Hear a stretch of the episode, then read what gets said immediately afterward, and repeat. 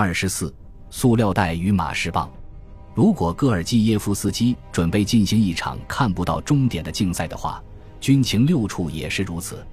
在莫斯科中心第一总局总部，戈尔基耶夫斯基毛遂自荐去见第三局的负责人，解释说自己正在离婚，并打算再婚。他发现自己的事业开始一蹶不振。负责人是一个名叫维克多·格鲁什科的乌克兰人，他身材矮胖，平时乐呵呵的，有些愤世嫉俗。对克格勃的说教文化完全认同，这改变了一切。格鲁什科如此说道。戈尔基耶夫斯基一下子从云端跌落到谷底，正如刘比莫夫所预料的那样，成为部门副手的期望落空了。他被贬至人事部门，并屡遭非议。你执行任务时出轨了，有些同事幸灾乐祸地说：“这太不专业了。”他的工作单调且无足轻重。他经常被安排值夜班，尽管仍是一名高级情报官，但他没有具体的职责。戈尔基耶夫斯基再次陷入窘境。通过冷漠无情的官僚手续，戈尔基耶夫斯基和叶莲娜离了婚。法官问叶莲娜：“你丈夫离婚是因为你不想要孩子，但他想要，是这样吗？”叶莲娜反唇相讥道：“根本不是这样。”他爱上了一个漂亮女孩，没有别的原因。现在叶莲娜被晋升为上尉，他重操旧业，对外国使馆进行窃听。作为离婚中受到伤害的一方，他的克格勃生涯没有受到影响，但他从未原谅戈尔基耶夫斯基，并从未再婚。当克格勃高级女军官一起聚会喝茶时，叶莲娜会斥责前夫的不忠行为。他就是个虚伪的家伙，一个骗子，戴着假面具的一个人。他能做出各种背叛行为。有关戈尔基耶夫斯基不忠的传闻在克格勃下层官员中广为流传。大多数人只把叶莲娜的话当成一个离异女性的牢骚，对其不屑一顾。一个被人抛弃的妻子，你还能指望她做什么呢？第三局的一名同事如此评价道：“我和其他任何人。”都没有想过向上级报告此事，但事实可能并非如此。戈尔基耶夫斯基回国后一个月，他的父亲去世，享年八十二岁。只有少数上了年纪的克格勃官员参加了葬礼。在塞满了三十多名亲戚的家中，戈尔基耶夫斯基发言赞扬了父亲为党和苏联所做的一切。而他正积极地密谋破坏父亲生前所信仰的意识形态和政治制度。多年后，戈尔基耶夫斯基回忆，父亲的死对母亲来说或许是一种解放。实际上，因父亲的死在暗中感到解脱的人，恰恰是戈尔基耶夫斯基自己。安东耶夫跟耶维奇从未把自己作为一名秘密警察在三十年代的大饥荒和大清洗中的所作所为告诉自己的家人。父亲去世后多年，戈尔基耶夫斯基才知道他在遇见母亲奥尔加之前曾结过婚，并且可能在这段不为人知的婚姻中有过几个孩子。同样，奥列格也从未向父亲说过自己到底在克格勃负责何种工作，更别提最近叛国的事了。一旦知道儿子的事情，那个年迈的斯大林主义者肯定会感到无比恐惧，直到父亲去世。困扰父子关系的诸多谎言仍在继续。戈尔基耶夫斯基内心厌恶父亲所代表的一切，对意识形态的盲目顺从，以及胆小怯懦的苏维埃人格。但他也深爱这位老人，甚至敬重他的倔强。这是父子二人都拥有的一种品质。在这对父子之间，爱与谎言并存。戈尔基耶夫斯基的再婚和离婚一样迅速而高效。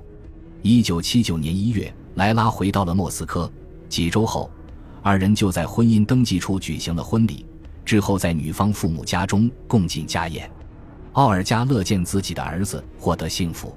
他从未中意叶莲娜，觉得自己的前儿媳是一个目光中泛着贪婪的克格勃工作狂。夫妻二人在列宁斯基大街一百零三号的一间新公寓安了家。住在一栋由克格勃协作机构所建的公寓楼的八层，我和莱拉的关系温馨而亲密。戈尔基耶夫斯基写道：“我得到了渴望拥有的一切。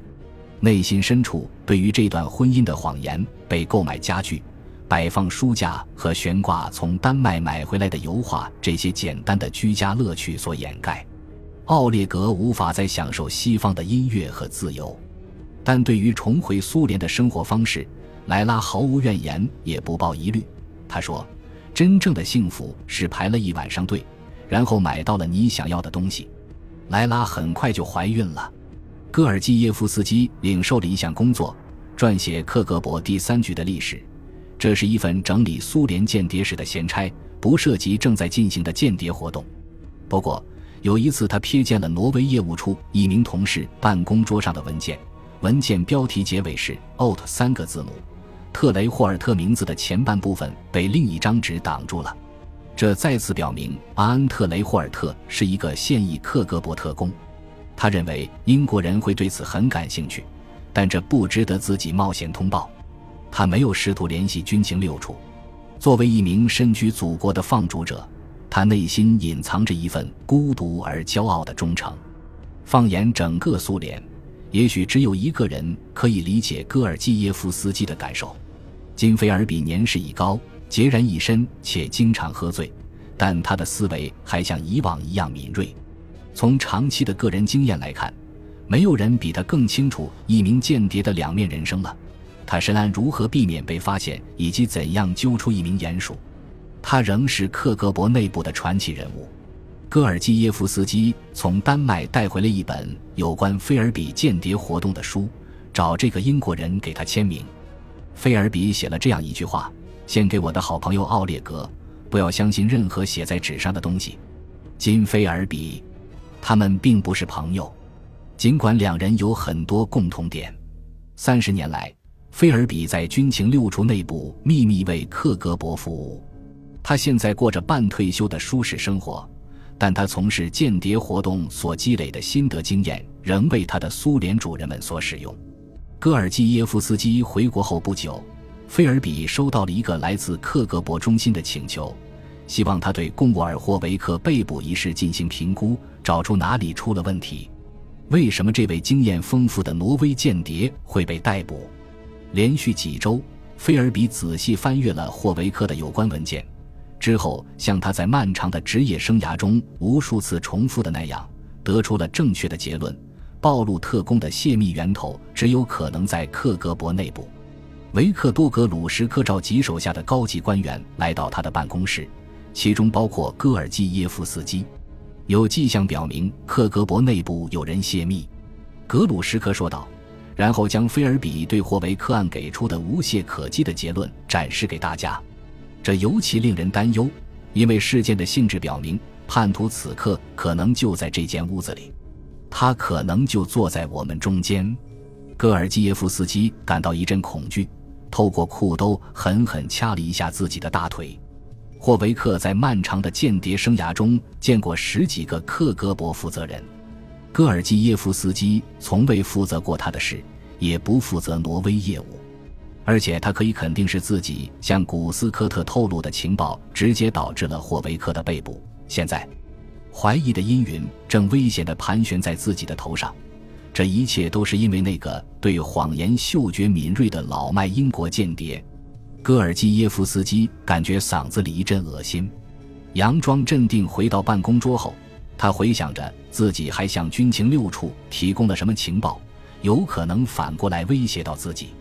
斯蒂格贝里林曾说：“一名秘密特工的生活晦暗，非黑即白，如同雾气和褐煤烟尘一般单调。但他作为一名瑞典警察、情报官员和苏联鼹鼠的职业生涯，却丰富的令人难以置信。”贝里林曾是一名警察，后进入瑞典安全局侦查部门工作，负责监视有苏联特工嫌疑的人员在瑞典的活动。一九七一年，他被任命为瑞典国防参谋部联络员，能够接触到高度机密的情报，包括瑞典所有军事防务设施的细节。两年后，在作为联合国观察员到黎巴嫩工作期间。他和苏联武官坚格鲁乌驻贝鲁特军官亚历山大尼基弗罗夫进行了接触。一九七三年十一月三十日，他以三千五百美元的价格将第一批文件卖给了苏联人。贝里林从事间谍活动出于两个原因：一个是他非常喜欢的金钱，另一个是他所讨厌的上级领导的专横态度。接下来的四年里，他向苏联人提供了一万四千七百份文件，透露了关于瑞典防务计划、武器系统、安全代码和反间谍行动的信息，还使用显影墨水、微点照片和短波电台与苏联负责人进行联络。他甚至在一张写着“为俄国情报机构提供情报所得报酬”的收据上签了名，这显然意味着他在克格勃的勒索面前只能就范。贝里林相当愚蠢。后来，戈尔基耶夫斯基透露的情报直指瑞典情报机构内部的一名苏联间谍。军情六处反情报部门总监菲夫斯德戈尔摩告知瑞典安全局，他们的内部出了一名奸细。本集播放完毕，感谢您的收听，喜欢请订阅加关注，主页有更多精彩内容。